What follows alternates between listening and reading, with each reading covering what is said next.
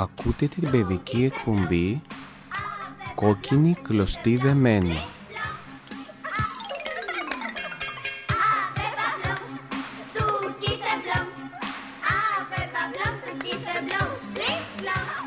Την εκπομπή επιμελείται και παρουσιάζει η κυρία Τριανταφυλιά Μαζανάκη, γραμματέας του Ιδρύματος Εκκλησιαστική Διακονία, μαζί με συντροφιά παιδιών.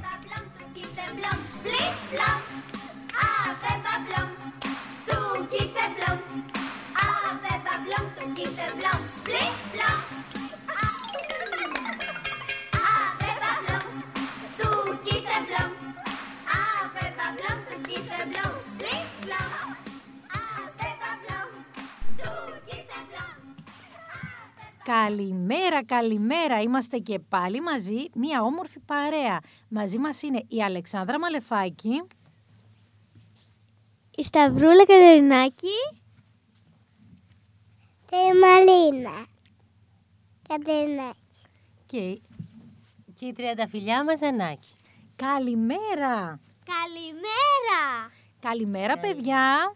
Καλημέρα. Να ξεκινήσουμε; Ναι. Ναι. Κόκκινη κλωστή δεμένη. Στην ανέμητη λιγμένη Δώσ' της κλώτσο να γυρίσει. παραμύθι να αρχινήσει. Το θαύμα των Χριστουγέννων. Πριν από κάμποσο καιρό, σε ένα μακρινό χωριό ζούσε ένα αντρόγινο που δεν είχε παιδιά. Η γυναίκα στεναχωριόταν πολύ και ο άντρας της την παρηγορούσε και της έλεγε «Γυναίκα, μη κλαις και μη στεναχωριέσαι, μόνο κάνε την προσευχή σου και άμα κάνεις την προσευχή σου θα έρθει και το παιδί». Από εκείνη την ώρα η γυναίκα έκανε συνέχεια την προσευχή της, αλλά με το κουτό της στο μυαλό έκανε και μια φασιά όπως έκαναν οι παλιές μανάδες για να συμπληρώσουν την πρίκα των κοριτσιών τους. Τη στόλισε με ένα σωρό πλουμιά, την κρέμασε πάνω από το κρεβάτι τους και περίμενε να έρθει το παιδί.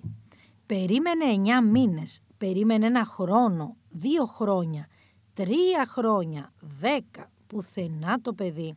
Απελπίστηκε η γυναίκα, απελπίστηκε και ο άντρας.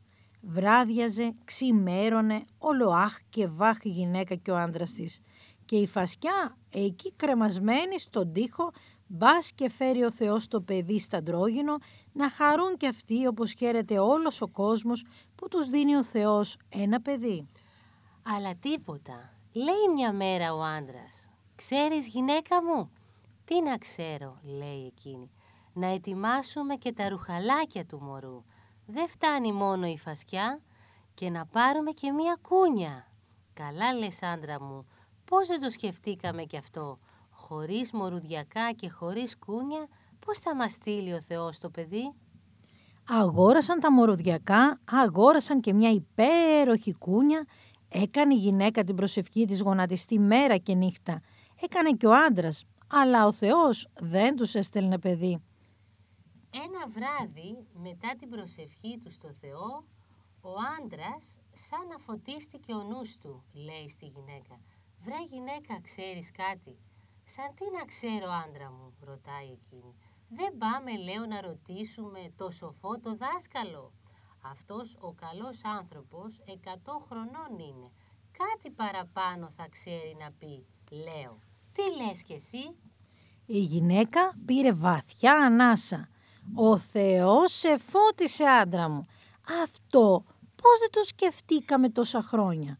Με το που άνοιξε τα μάτια της ημέρα του Θεού, ξεκίνησαν από το σπίτι με την ελπίδα πως αυτή τη φορά δεν θα πάει χαμένη η ελπίδα. Και μια και δυο έφτασαν στο σπίτι του δασκάλου. Δεν πρόλαβαν να του χτυπήσουν την πόρτα, βγήκε ο δάσκαλος ακουμπώντας στη μαγκούρα. «Καλημέρα, σοφέ δάσκαλε», του λένε. Απόρρισε ο άνθρωπος και τους ρώτησε «Τι σας έφερε στην πόρτα μου τέτοια ώρα» «Για καλό ήρθαμε, σοφέ δάσκαλε, σώσε μας, καλέ μας άνθρωπε», είπαν και οι δύο με ένα στόμα. «Πώς, τι πάθατε, καλοί μου άνθρωποι», ρώτησε ανήσυχος εκείνος. «Μεγάλη ανάγκη, κύρ δάσκαλε, μας έφερες στην πόρτα σου». Ο Θεός μας φώτισε. Πήρε τα πάνω του ο δάσκαλος, όρθασε με κόπο το κυρτωμένο ανάστημά του.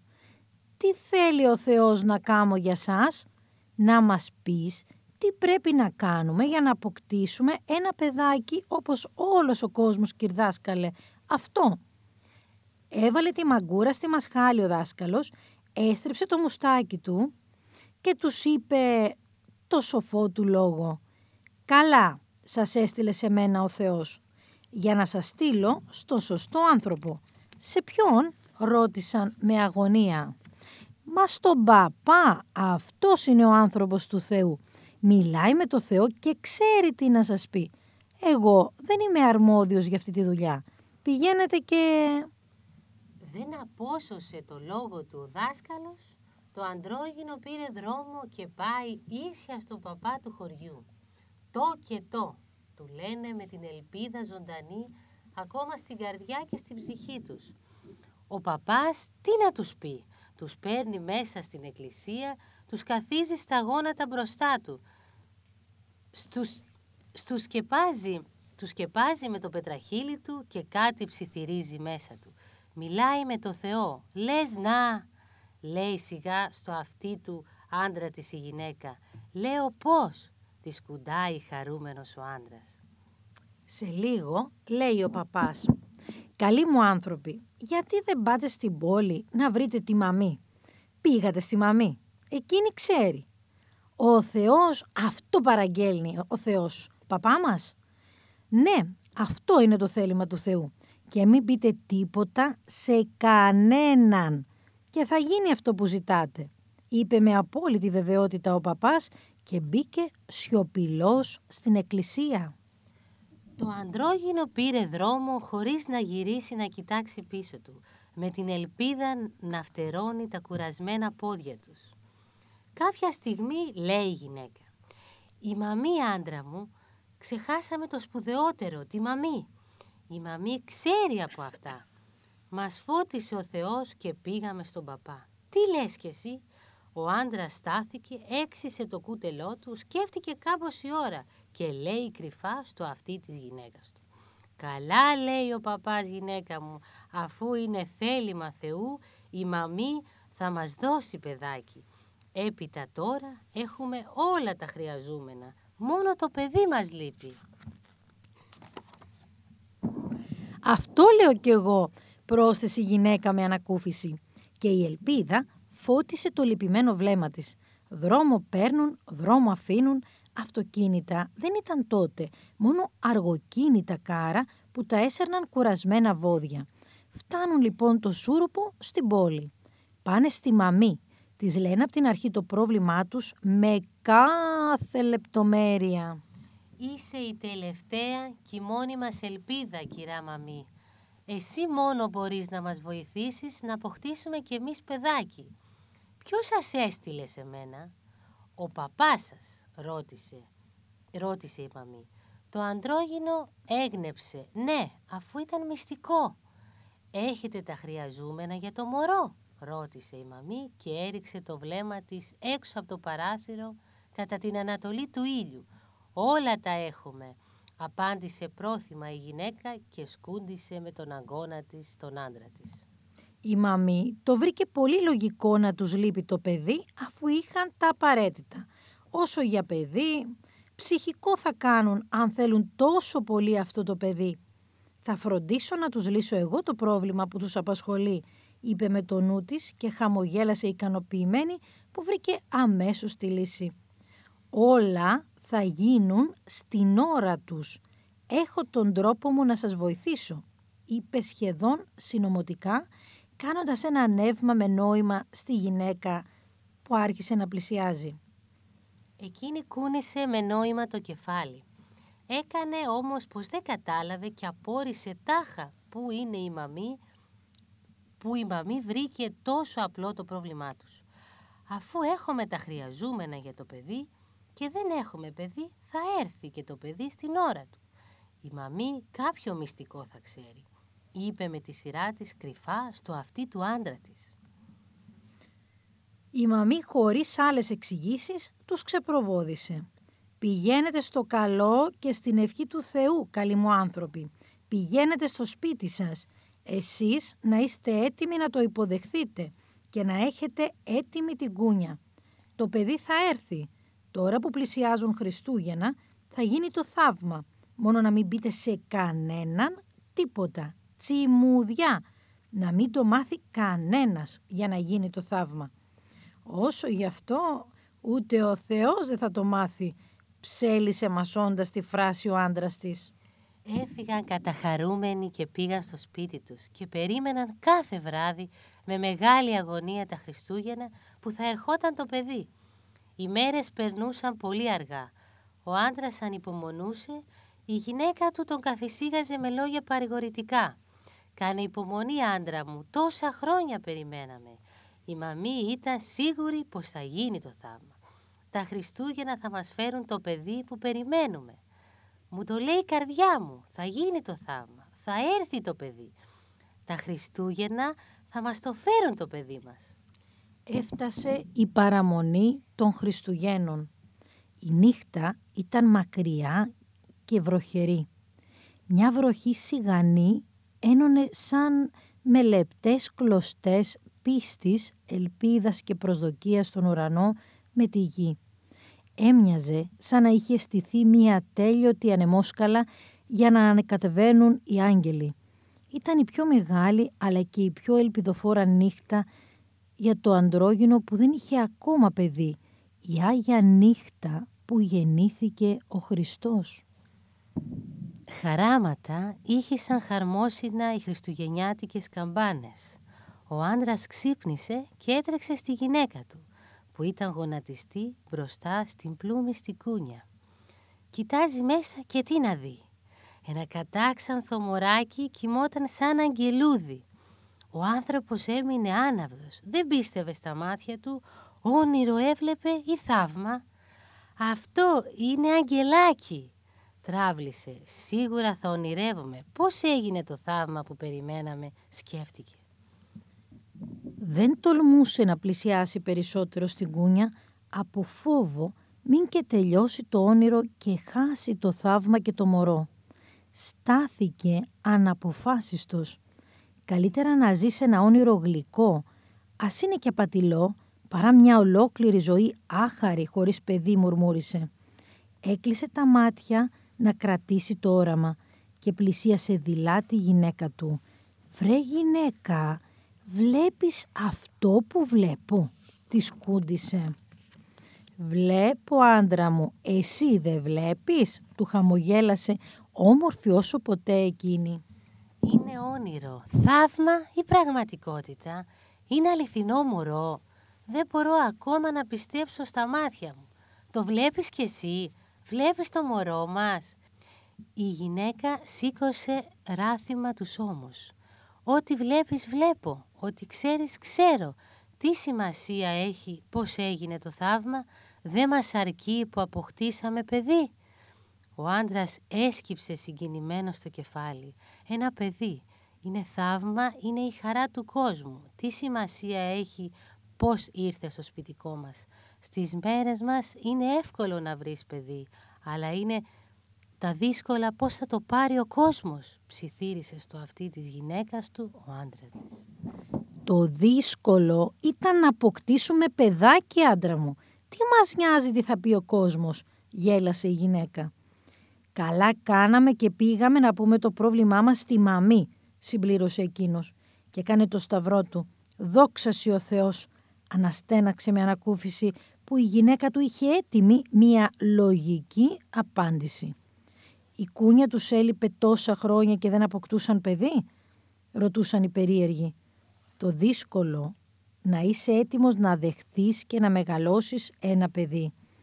Πάντα γίνονται θαύματα και όταν θέλεις με την καρδιά σου να αποκτήσεις παιδί, θα γίνει το θαύμα, έλεγαν σε όποιον δεν εννοούσε να πιστέψει στο θαύμα των Χριστουγέννων.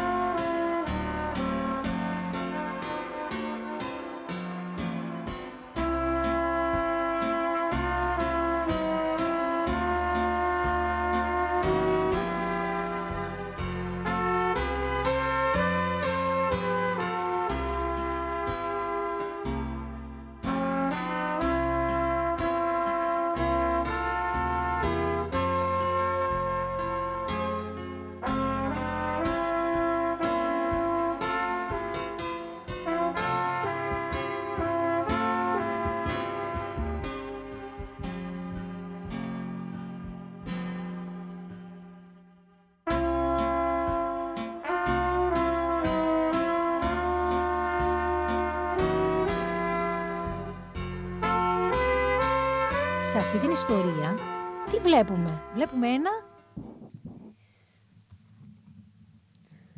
Τι βλέπουμε; Μια γυναίκα και έναν άντρα, Που τι, δεν είχαν, παιδί.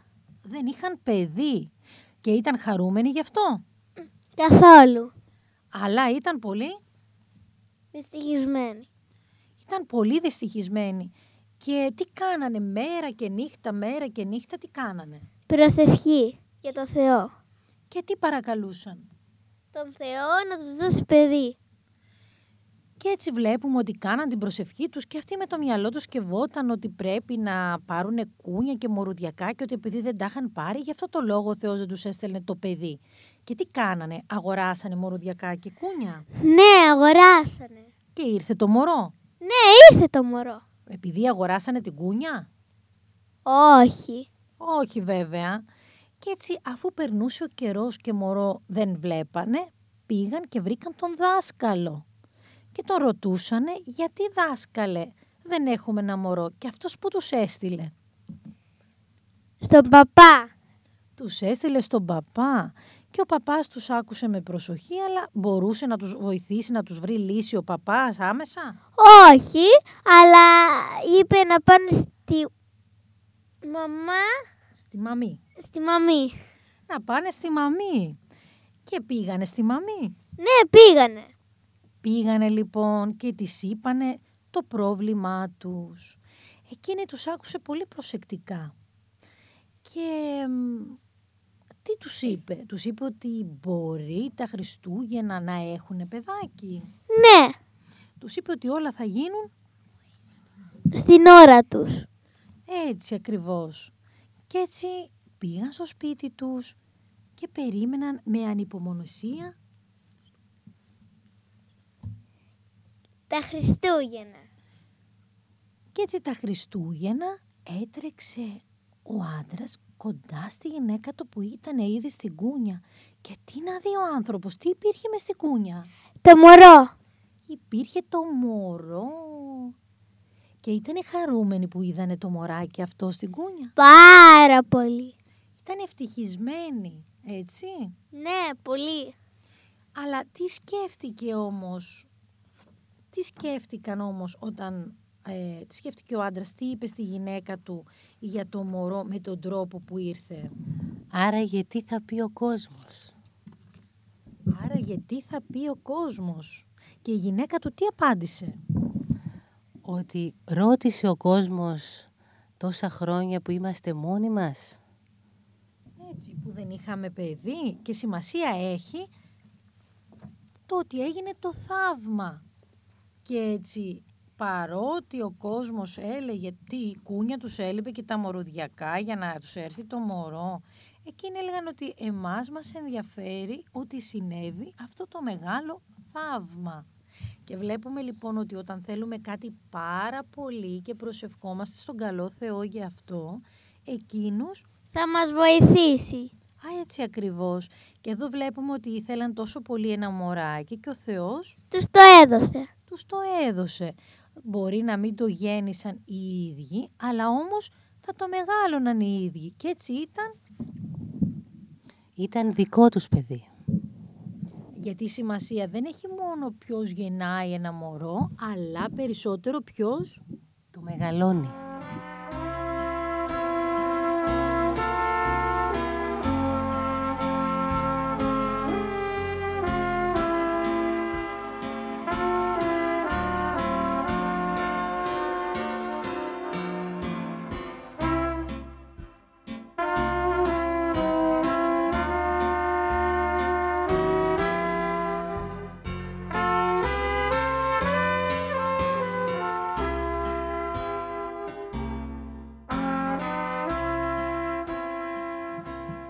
Μικρό έλατο που μόλις είχε φυτρώσει στο δάσος κοιτούσε γύρω του με θαυμασμό τα άλλα δέντρα. Τι όμορφα, πράσινα και φουντοτά που είστε εσείς. Άραγε θα γίνω κι εγώ έτσι μία μέρα, έλεγε. Τόσο ανυπόμονο ήταν που τέντωνε τις ρίζες του και τα κλαδιά του για να μεγαλώσει γρήγορα. «Μα γιατί βιάζεσαι» το ρωτούσαν τα άλλα. Βιάζομαι γιατί έτσι μικρό που είμαι, κανείς δεν με προσέχει. Ενώ αν ήμουν σαν και εσάς, όλοι θα με θαύμαζαν. Καθόλου δεν ένιωθε ευγνωμοσύνη το μικρό έλατο για το λαμπερό ήλιο και το αεράκι που χάιδευε τις κορυφές των δέντρων και τα χρόνια περνούσαν. Το δεντράκι ψήλωνε και φούντωνε. Μια μέρα ήρθαν στο δάσος άνθρωποι που έκοψαν τα πιο εντυπωσιακά από τα δέντρα, τα φόρτωσαν σε φορτηγά και έφυγαν. Το μικρό έλατο έβλεπε τα δέντρα το ένα μετά το άλλο να λυγίζουν και να σοριάζονται στο χώμα. «Μα γιατί τα κόβουν» ρώτησε. «Εμείς ξέρουμε», είπαν τα σπουργίτια, γιατί όταν πηγαίνουμε στην πόλη κρυφοκοιτάμε από τα παράθυρα των σπιτιών και βλέπουμε τα πιο μεγάλα έλατα στολισμένα με ζαχαρωτά, μπάλες, κεράκια, στολίδια, ακόμη και με πορσελάνινες κούκλες. Το μικρό έλατο ρίγησε από ευχαρίστηση. «Αχ, μακάρι να με έπαιρναν από εδώ και μένα, μακάρι να ερχόταν τα Χριστούγεννα», είπε. «Να είσαι ευτυχισμένο που είσαι εδώ μαζί μας», του έλεγαν ο ήλιος και ο αέρας, αλλά εκείνο δεν άκουγε κανέναν. Και τα χρόνια περνούσαν. Το έλατο δεν ήταν πια μικρό, φούντωνε και ψήλωνε και καμάρωνε, ώσπου τα επόμενα Χριστούγεννα ήταν το πρώτο που κόπηκε. «Επιτέλους», είπε καθώς έγερνε στο χώμα αναστενάζοντας και ας ήξερε πως δεν θα ξανάβλεπε πια τους φίλους του. Το μετέφεραν αμέσως σε ένα μαγαζί γεμάτο κομμένα δέντρα και από εκεί σε ένα πολύ όμορφο και ζεστό σπίτι. Σε λίγο από τα κλαδιά του έλατου κρεμόνταν λογής λογής στολίδια, κουκουνάρια, μπάλες και εκατοντάδες μικρά κεράκια που φεγκοβολούσαν και στην κορυφή του έλαμπε το ωραιότερο αστέρι. «Το βράδυ θα λάμψει το αστέρι σαν αληθινό», είπαν τα παιδιά. «Αχ, πότε θα έρθει το βράδυ», είπε το έλατο. Όταν ήρθε το βράδυ, το έλατο έτρεμε από συγκίνηση. Τα παιδιά έτρεξαν ανυπόμονα να ανοίξουν τα δώρα τους. Από το τζάκι του σπιτιού η φωτιά τριζοβολούσε και γέμιζε το σπίτι ζεστασιά και θαλπορή. Την επόμενη νύχτα το έλατο περίμενε να ζήσει τη μαγεία της προηγούμενης βραδιάς. Όμως, αντί γι' αυτό, το ξεστόλισαν, το έσυραν στην αποθήκη και το πέταξαν σε μία σκοτεινή γωνιά. Εκεί το έλατο είχε όλο το χρόνο να σκεφτεί τι του είχε συμβεί. «Δεν μπορεί να με ξέχασαν», σκέφτηκε. Πέρασαν πολλές ημέρες και πολλές νύχτες, ώσπου ήρθε η άνοιξη. Κάποιος μπήκε στην αποθήκη και έσυρε το δέντρο μέχρι την αυλή. Αμέσως το τύλιξαν οι ζεστές αχτίδες του ήλιου. Τέντωσε χαρούμενο τα κλαδιά του, όμως είδε ότι είχαν κυτρινήσει. «Κοιτάξτε το αστέρι που έχει στην κορφή του αυτό το γέρικο δέντρο», είπε ένα παιδί που έπαιζε στην αυλή. «Ελάτε να το πάρουμε, δεν το χρειάζεται πια», είπε πατώντας επάνω στα γέρικα κλαδιά του. «Τι όμορφα που ήταν τότε που ήμουν ένα μικρό δεντράκι», είπε το έλατο πληγωμένο, «γιατί δεν, γιατί δεν ήμουν ευχαριστημένο με αυτά που είχα». Κάποιος βγήκε από το σπίτι και άρχισε να κόβει πρώτα τα κλαδιά και έπειτα τον κορμό σε μικρά κομμάτια. Θα γινόταν καλό καυσόξυλο. Τον επόμενο χειμώνα, καθώς έτριζε μέσα στο τζάκι το έλατο, θυμήθηκε το αεράκι που χάιδευε τα κλαδιά του στο δάσος. Θυμήθηκε το ζεστό ήλιο και τα πουλιά που έφτιαχναν τις φωλιές τους ανάμεσα στα φύλλα του και αναστέναξε.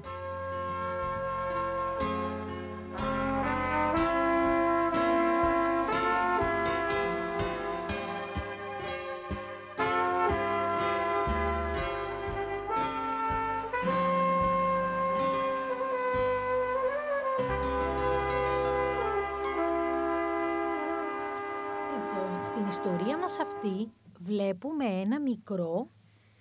Έλατο. Ένα μικρό έλατο, το οποίο ζήλευε γιατί έβλεπε τα άλλα που ήταν μεγάλα, Όμορφα. φουντωτά. Με ωραία κλαδιά. Και έτσι έλεγε και αυτό πότε θα μεγαλώσω κι εγώ, γιατί να είμαι ένα τόσο μικρούλι έλατο. Και τι το ρωτούσαν τα άλλα έλατα; Μη στεναχωριέσαι. Γιατί βιάζεσαι να μεγαλώσεις, του λέγανε. Και αυτό τι έλεγε; γιατί δεν μου δίνει κανείς. Σημασία. Έτσι πέρασαν τα χρόνια, πέρασε ο καιρός. Βέβαια, ο αέρας και ο ήλιος του έλεγαν ότι πρέπει να είναι πολύ χαρούμενος που είναι εκεί που είναι όπως είναι. Εκείνο όμως επέμενε να μουρμουρίζει. Πέρασαν λοιπόν τα χρόνια και έγινε ένα μεγάλο, ωραίο, φουντωτό έλατο. Και τότε τι έγινε; Ήρθανε ξυλοκόποι και έκοφαν πολλά δέντρα. Και ανάμεσα σε αυτά έκοψαν Τα καλύτερα.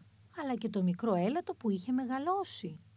Όταν λοιπόν το έκοψαν έλεγε γι' αυτό επιτέλους που θα με πάρουν να με πάνε στην πόλη γιατί παλαιότερα τα πουλάκια του είπαν ότι ήξεραν που πάνε τα δέντρα που κόβουν οι ξυλοκόποι, που τα πηγαίνανε. Στα σπίτια. Για ποιο λόγο; Για να τα στολίσουν και να τα έχουν όλα τα Χριστούγεννα. Και ήθελε το μικρό έλατο να μεγαλώσει να το πάρουνε κι αυτό; Πάρα πολύ. Πάρα πολύ. Και έτσι το έκοψαν κι αυτό και το πήγαν σε ένα μαγαζί. Και από εκεί που το πήγαν; Σε ένα, σε ένα σπίτι. σε ένα σπίτι. Και σε εκείνο το σπίτι τι το έκαναν; Το γέμισαν στολίδια, ένα αστεράκι στην κορφή Φωτά. και δώρα γύρω-γύρω και φωτάκια. Έτσι. Και ήταν χαρούμενο το δέντρο μας. Πάρα πολύ. Πάρα πολύ. Όταν όμως πέρασαν τα Χριστούγεννα και ενώ το έλατο περίμενε ότι θα ξαναζούσε τη μαγεία αυτή και τόσο ωραία, τι κάνανε; Το βάλανε μέσα σε ένα σκοτεινό μέρος. Το ξεστόλισαν λοιπόν και το έσυραν σε ένα σκοτεινό μέρος που ήταν η αποθήκη.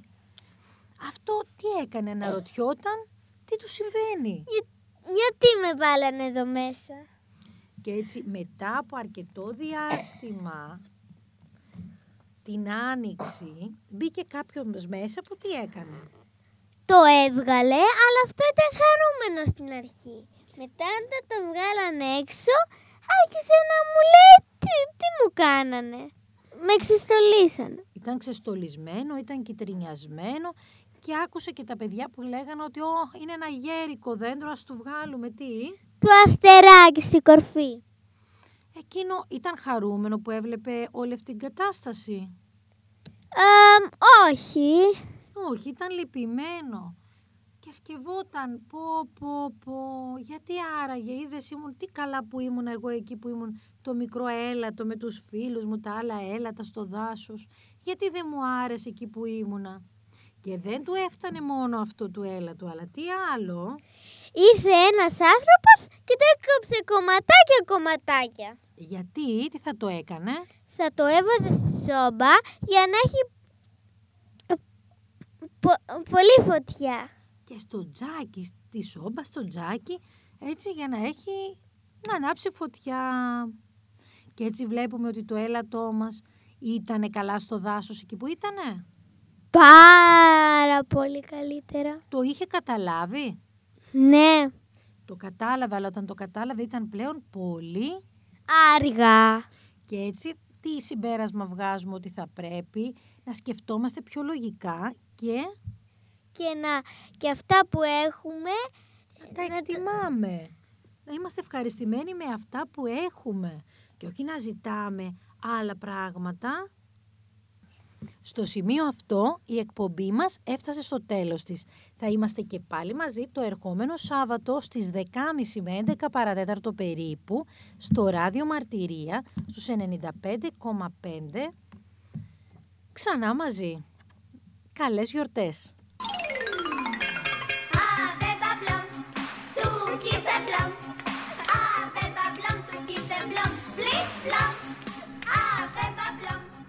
Ακούσατε την εκπομπή Κόκκινη κλωστή δεμένη.